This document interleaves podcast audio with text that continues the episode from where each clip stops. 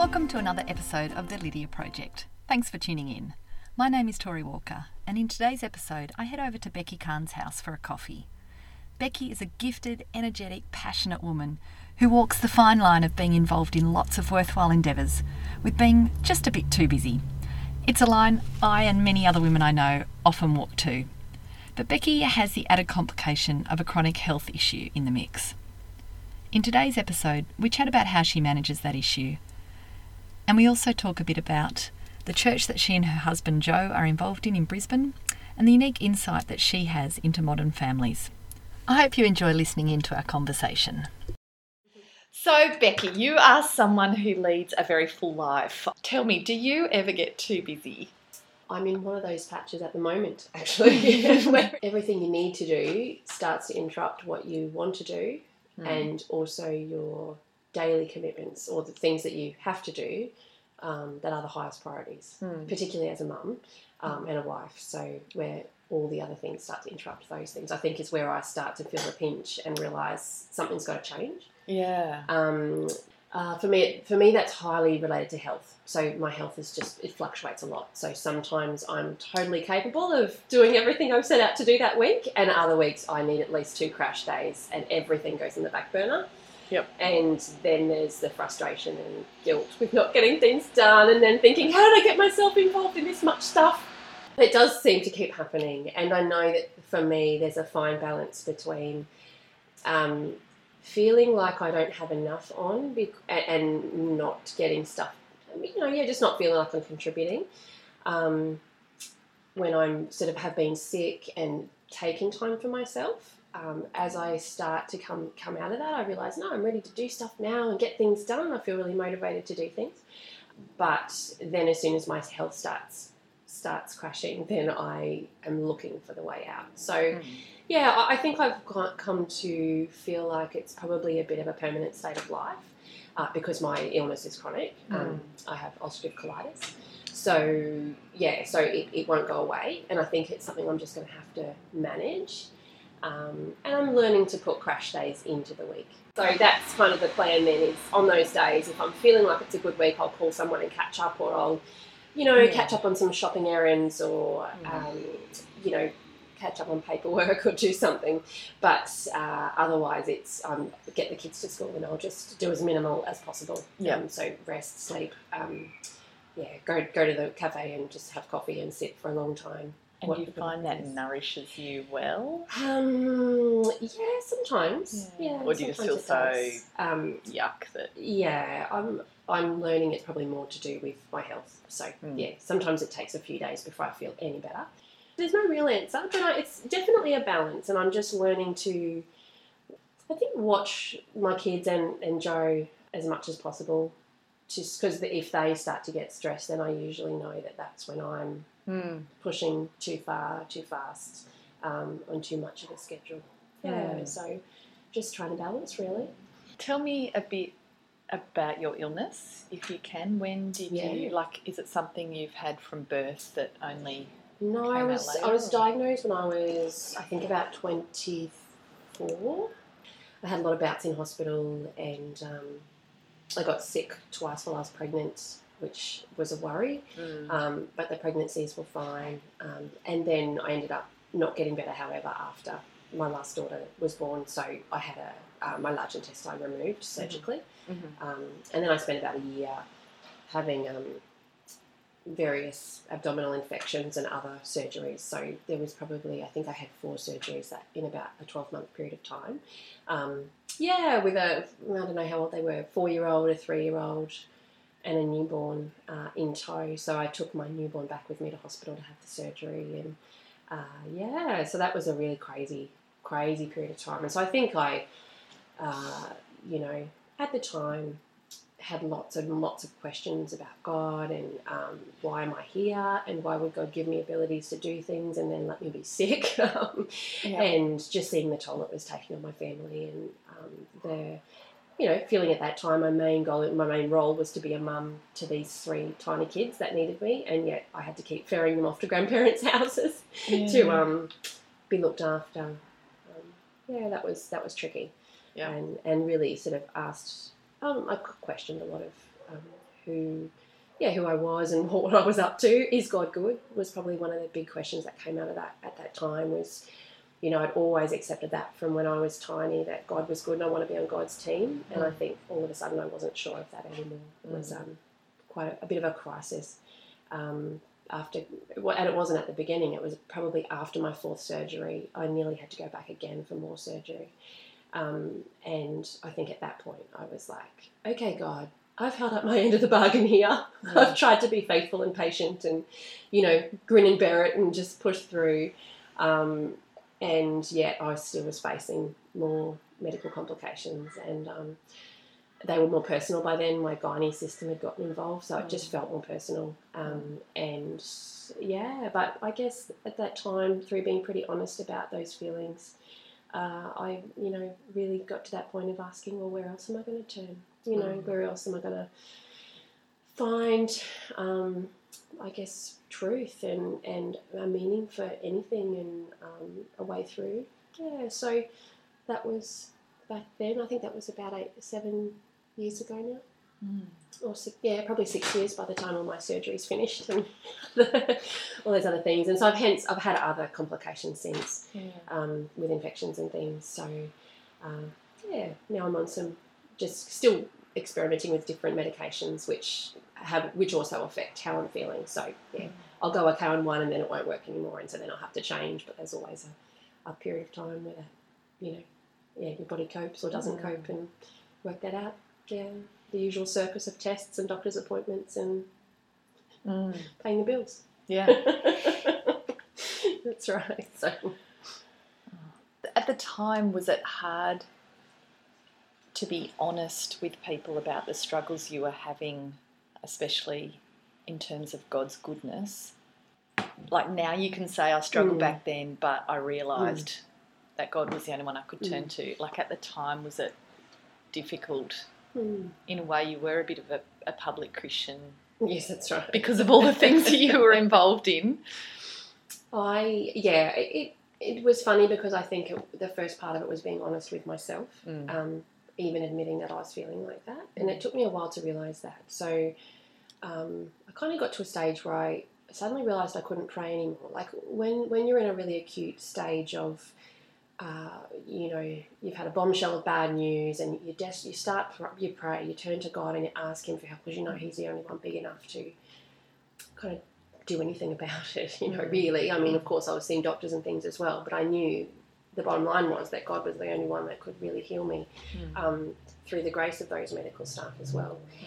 But uh, when it started going haywire and, and that wasn't sort of working. Um, I noticed that my ability to pray and ask God about things just started to vaporize. It was like I, I didn't even in my heart have have that ability to to turn to Him in those times. It was really strange. Um, it wasn't like an active rebellion where I said, "Oh, I hate you, God. You, you didn't heal me, mm. so get lost." Mm. um, it was more of yeah, I just it was like a numbness, I guess, spiritually, where I was yeah, brought to this kind of crisis point. And it was a long time after the main crisis had passed, which was mm. interesting too, um, because it sort of blindsided me. I was quite surprised. Mm. Um, I would have assumed it was when, you know, I had to go for the major surgery or when, mm. you know, I had another big abscess um, or another big abscess, you know, mm. and I lost my ovary and, you know, like, then, you know, all this kind of stuff was happening. But it wasn't really then, it was later.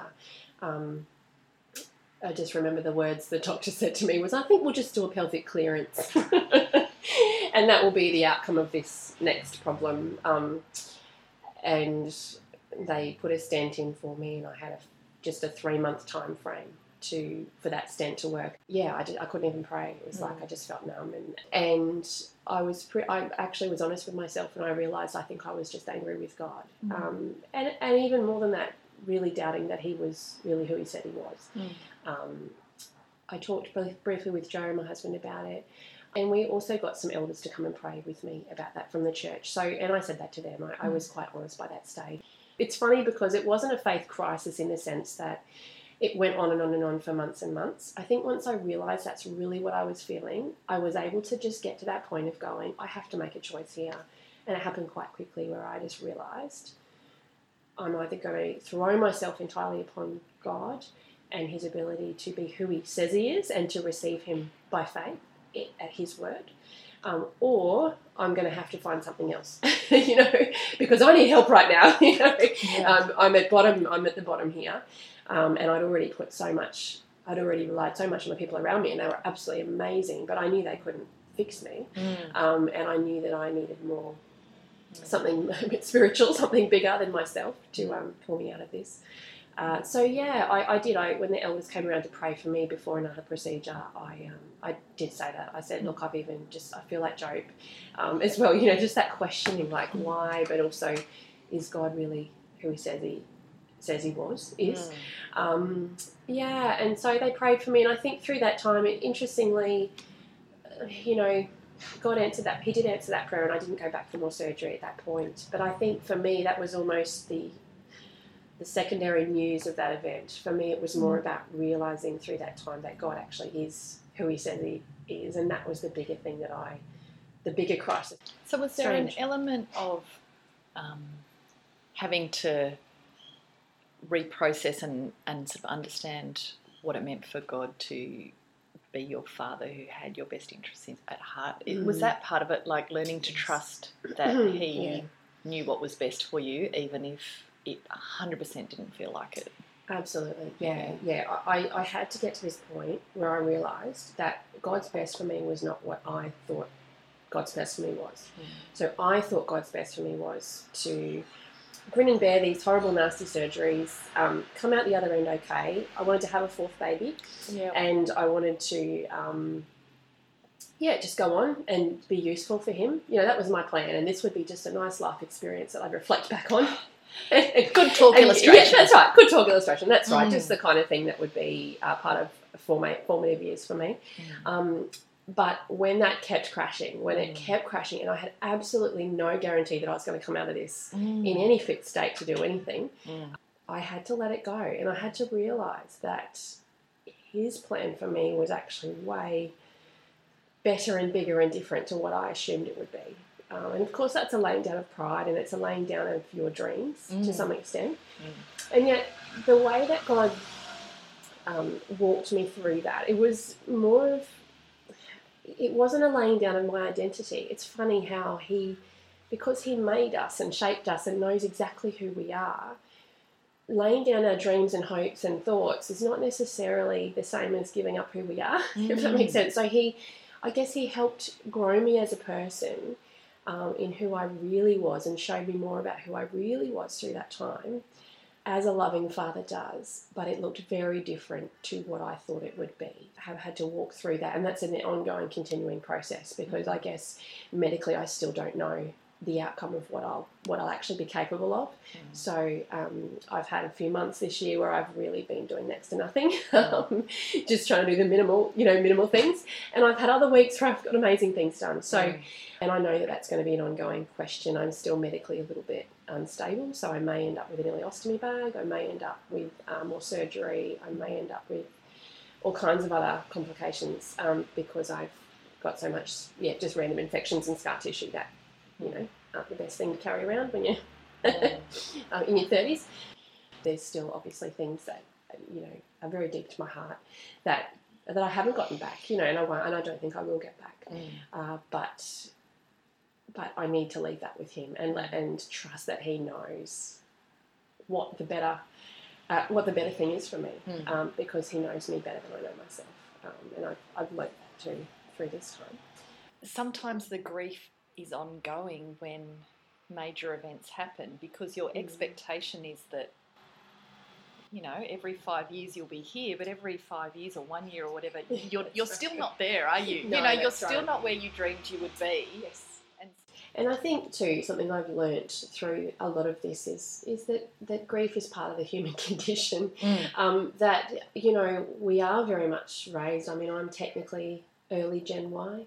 Um, and you know, we are raised with that sense of go out and achieve whatever you want to achieve and, and you're worth it and you um, can have it all. You can have it all, that's right. and actually I frequently tell my children that life is not fair. Mm. And you you yes, you work hard and yes, you have some goals and yes, you try and work towards things and you practice to try and improve at things and you you do work hard. You you use the gifts and capabilities you've been given, and you be diligent with those. But um, griefs are gifts as well, in the sense that they also shape your life and they Mm. shape who who you're going to be. And um, it's not necessarily about having all the things you thought you wanted. Mm. It's um, it's also being able to to deal with what you've been given, you Mm. know, and to to use them for whatever pearl of glory or shame or you know Mm. whatever it is that um that they're there for. That, that Mm. but they're all um, helpful Mm. um, eventually, although often at the time you can't can't see it.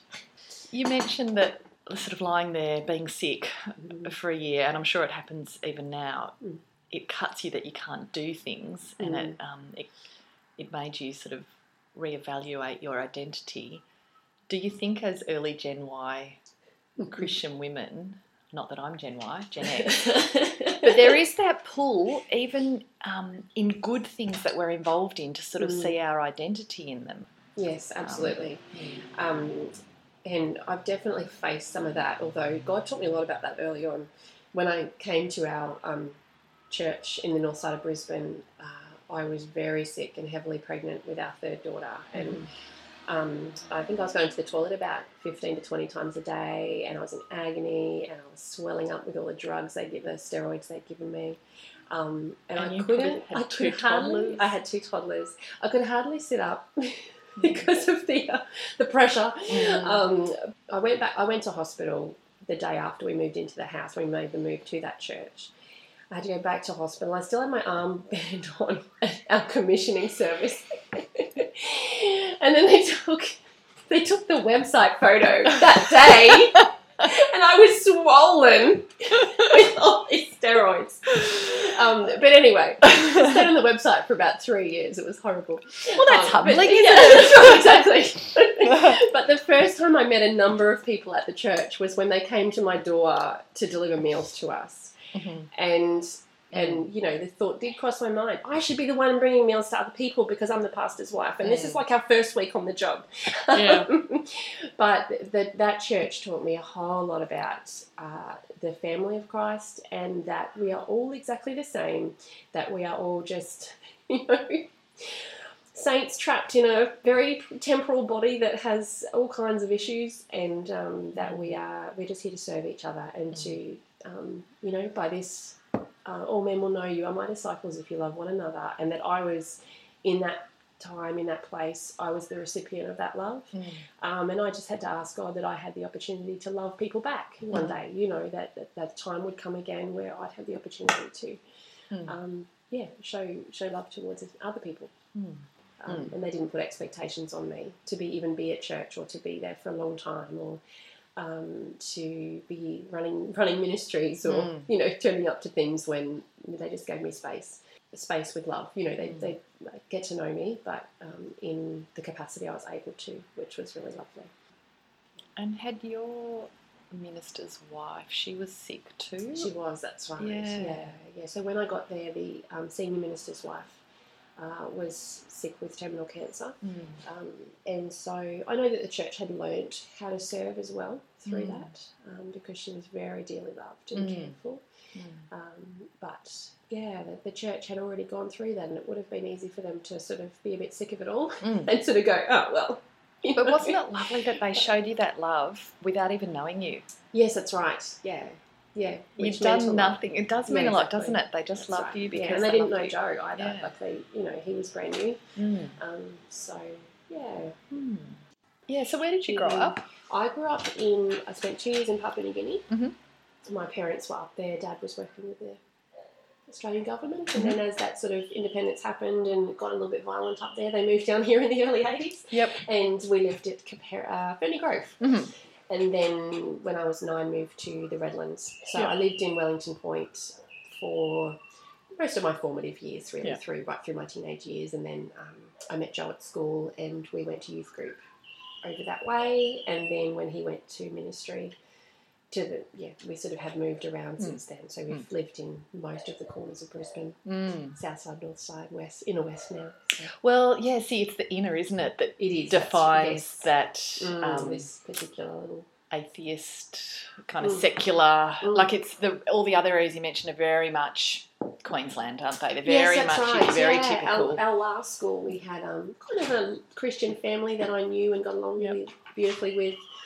In every one of the kids' class, one or two at least, you know. Mm. So Mm. yes, there was. It's very, very different here. It's a little bit isolating. Um, Mm. you- The kids feel the difference too. Hmm. Um, your sort of your whole approach to the world is just from a different angle. Hmm. Um, But do you Mm. and Joe feel very kind of um, strongly that this is a great place for you guys to be at the moment? Um, we feel called to be here, absolutely. Um, Yep. I guess I'm struggling with the personal cost of that. Mm. Uh, so the children are in school with nobody else that Mm. they can really identify with. Hmm. And because the church isn't very big, um, they don't have thousands of friends Mm. that are Christian at church. Um, and their cousins that are their age live overseas uh, Mm. doing full time mission work. Um, and so they, I'm, I'm feeling the, the fallout for them. Hmm. Um, yeah, so I think I think it's it's a place that Christians really need to live, Mm. but unfortunately, because it's so wonderful to have a lounge room big enough to host Bible study and a car, a street to put cars on, um, and a yard to play in, and you know, and raise a family in, and people do move out to suburbs that have bigger blocks and bigger houses.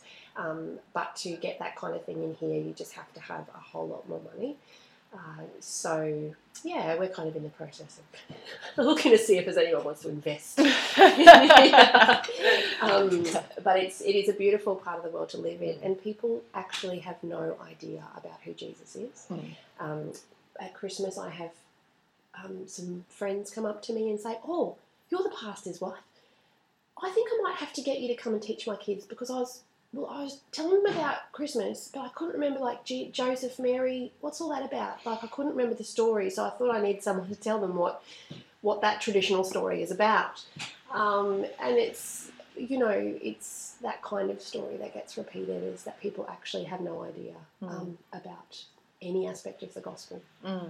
um, which is it's a huge mission field. Mm. Um, there's a lot to be done. We, we last year went to visit my sister overseas. She's in Western Europe in a very um, um, yeah a, a country that doesn't really espouse the gospel. They're very low low rate of evangelical Christianity. Um, and we identified so much with them in what they were talking about. We don't have a language difference, but apart from that, the cultural differences, the the place you have to start with, Mm. the gospel with people. Mm. Um, yeah, it's it's much. It, we we really identified with them Mm. um, in our move here. We've only moved about five suburbs, but it's a very very different place. Yeah. So yeah, lots of academics, lots of um, uh, yeah, lots of lovely people. People are time poor, Mm. so um, our church has rather than been putting a lot of programs on. Um, we have been just contributing to what other things the community is already running. So we've been contributing to the kindy fair and school fair, and um, so we sort of turn up with manpower to help make those events happen because that's, I guess, the hardest thing that, that those events have issues with is getting people to help and give up their Saturdays or Sundays. Or, Mm. yeah, so um, it's uh, yeah, lots, lots to do, lots to keep us busy. Mm. Tell me, what are some of the other things? So, obviously, in church, when your health permits, you're involved in Mm. loving people and being in the community and helping out and Mhm.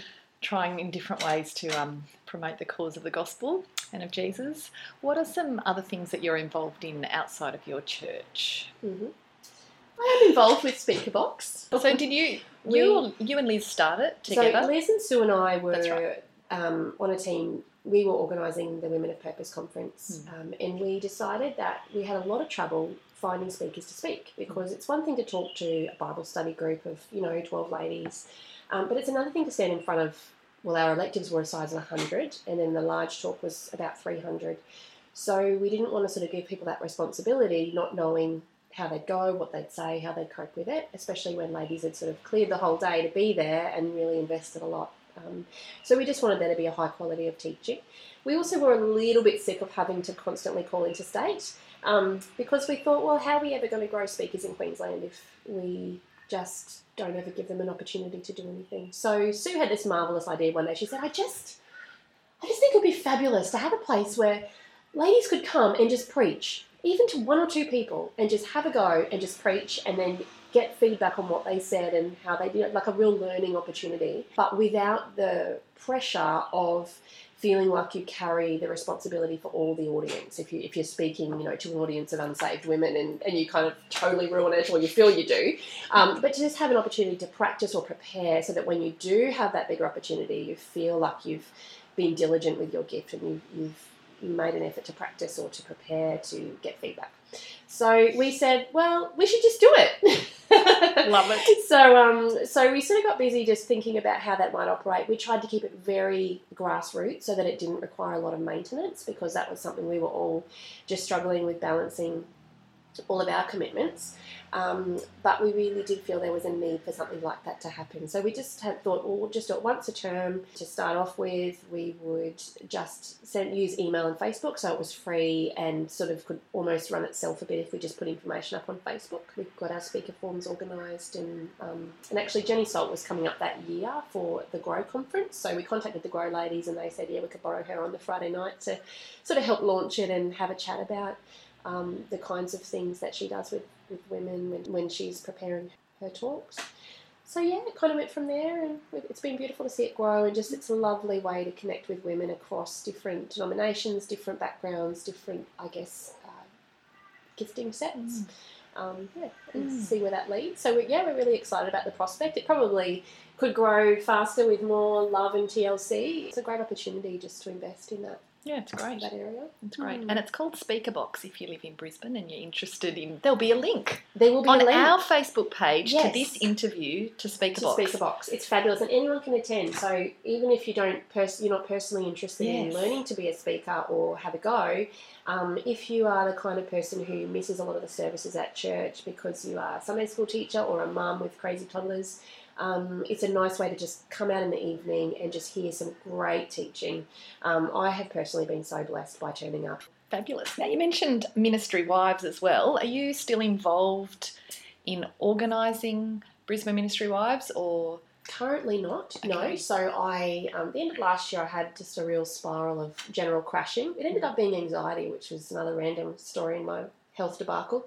But the um, but yeah, that really surprised me. So I had to just pull out of a bunch of stuff. My brain was jamming. I couldn't concentrate. Um, I was getting quite I like um, kind of angry, but in a weird way. Yeah, it's really strange. I knew I wasn't myself, so mm. I sought help for that. But in the process, I one of my strategies was to peel off responsibilities, um, and that was one of the ones that I'm not doing anymore. But mm.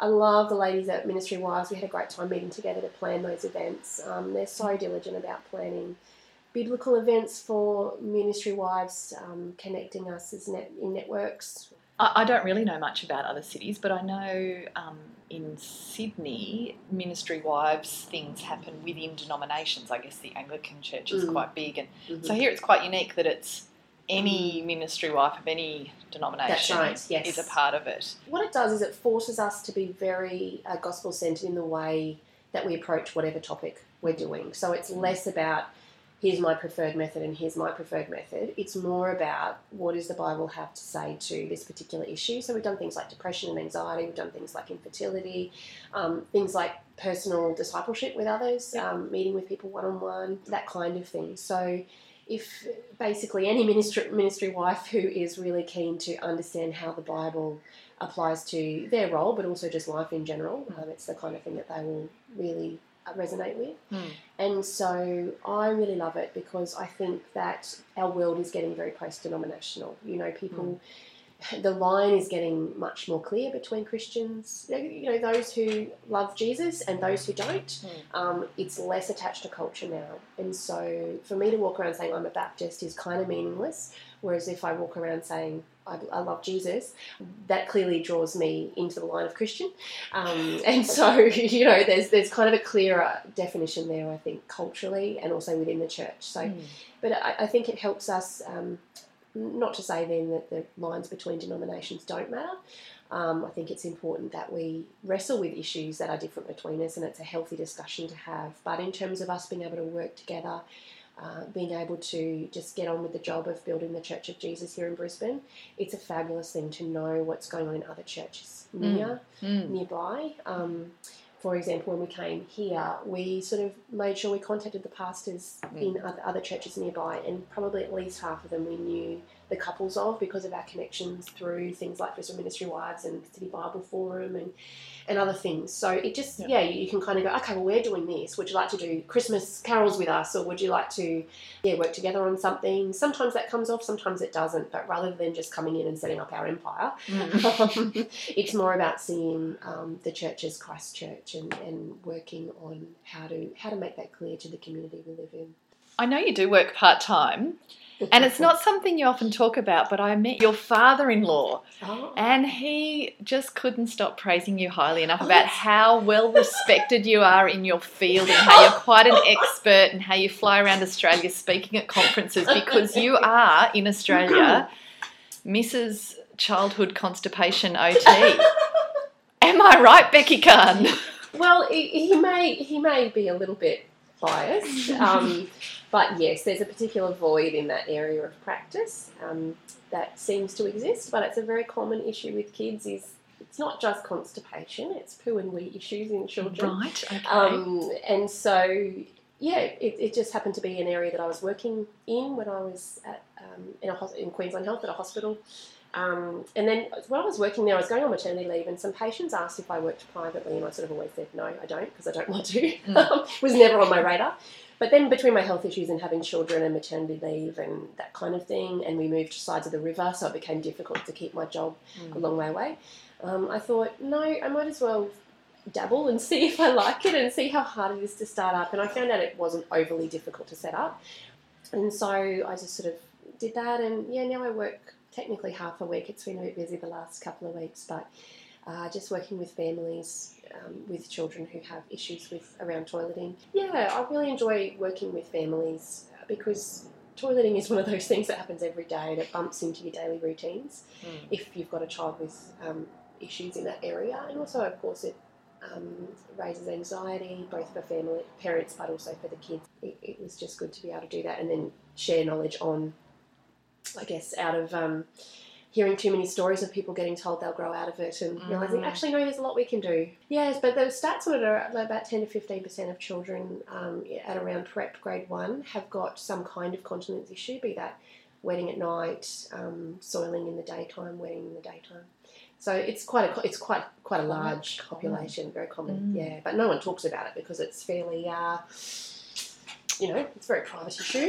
How does it Mm. make a difference to you being a Christian involved in the work you're in as Mm. opposed to if you weren't, do you think? Yeah, I um, I feel as though I'm frequently in a place with families where I'm chatting about what starts off to be, you know, how can we integrate this toileting routine? How can we be compliant with medication? How can we bolster the child's self-esteem and and um, their own involvement in the whole process? A lot of them in, in denial and that kind of thing, self-loathing The um, child's, the child's in denial, denial right. and self-loathing, um, and then it starts to become an issue between the parent and the child because, and then the parents disagree on how to deal with the issue, um, and so it starts to. These conversations often go on.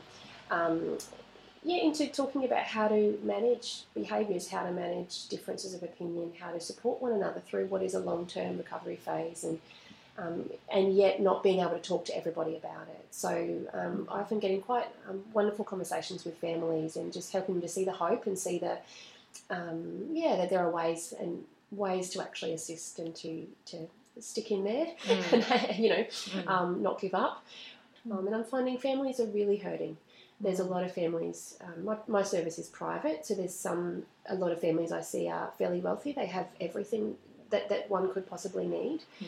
and yet they're quite unhappy. Um, or something as sort of seemingly simple as toilet training um, has almost got them unstuck because it's been such a problem for so long, and it's caused interaction issues in families and.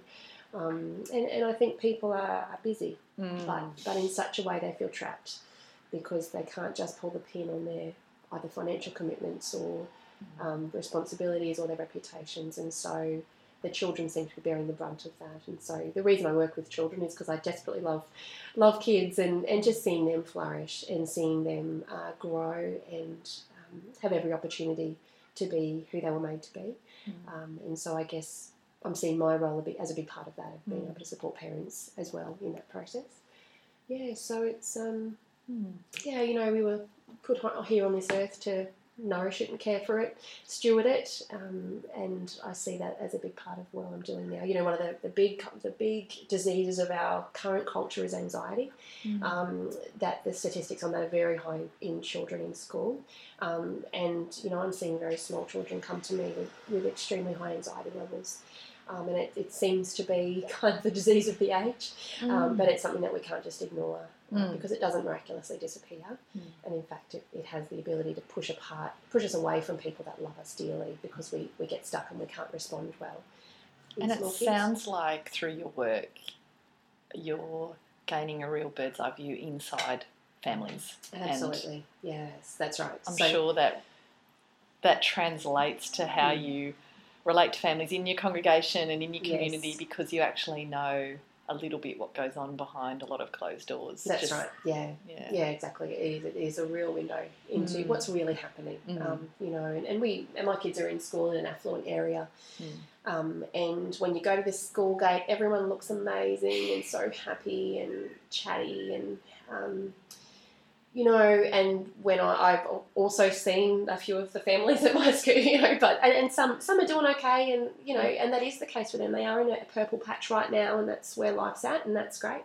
Um, but others are actually really doing it tough, and we're so busy with so many things. But the substance of life and love and family and the future and leaving generations after us, um, that seems to have sort of gone by the wayside with our pursuit of all kinds of other things that apparently we need and apparently stuff. we yeah stuff yeah. that we um, that we just get yeah we just get I guess distracted with. Okay, I'm going to finish up with one more question. Uh-huh. Are there any books that you're reading or have read in the last while that that have intrigued you or encouraged you? Or I don't do it enough, but I like to sit with my Bible and journal. Yep. Um, just read a passage. I was reading through Jeremiah, which was particularly helpful. Um, and I've been doing Proverbs at the moment with the kids, so I try to read that beforehand. I get a lot from that, mm. um, especially if I make the time to go to a coffee shop. Yes. not, where I'm not at my house getting distracted by, you know, it's, it's, I'm sure it's not just all about the coffee. I think it's more about the distractions. you know, oh, just put the washing on before I sit down. Oh, just do yeah. empty the dishwasher before I sit down, and then I sort of, the morning's gone and a phone call comes, and then and then you're sort of done. So if I actually pick up my Bible, go out, sit down with a coffee, I'll actually do it. Um, and that's I really enjoy that. So, mm. but that requires some scheduling sometimes. Mm. Um, but probably a book that I've been reading lately is the one by Eric Metaxas called Seven Extraordinary Women. I am I'm not an avid reader. I, I do tend to fall asleep when I'm reading, but I have enjoyed. I've about halfway through that, and just yeah, looking at the perspectives of different women and um, yeah, where they sort of came from and how they went through some often very intense periods of time, but but also there's a lot of sadnesses that they carry that you sort of you don't remember them for. But mm. you know, I guess I'm interested in that from my perspective mm. my history. Mm. Um, yeah, just observing how they actually went through some really hard times. Often, often the, the genius was only happened within a few years. I mean, even someone like Joan of Arc was like 17 or something, wasn't she, when she died? Just, yeah, you, it was pretty intense, but uh, the Lord uh, yeah, raises us all up at different times to do different things, and I think I found encouragement in that, just mm. reading, reading different lives. Lovely. Well, I have found encouragement in our conversation. Thank you so much for sharing so honestly about everything. Thanks for the beautiful brownie and the coffee. You're welcome. It's been lovely to come here and spend some time with you, Becky. Thank You're you. welcome anytime, Tori.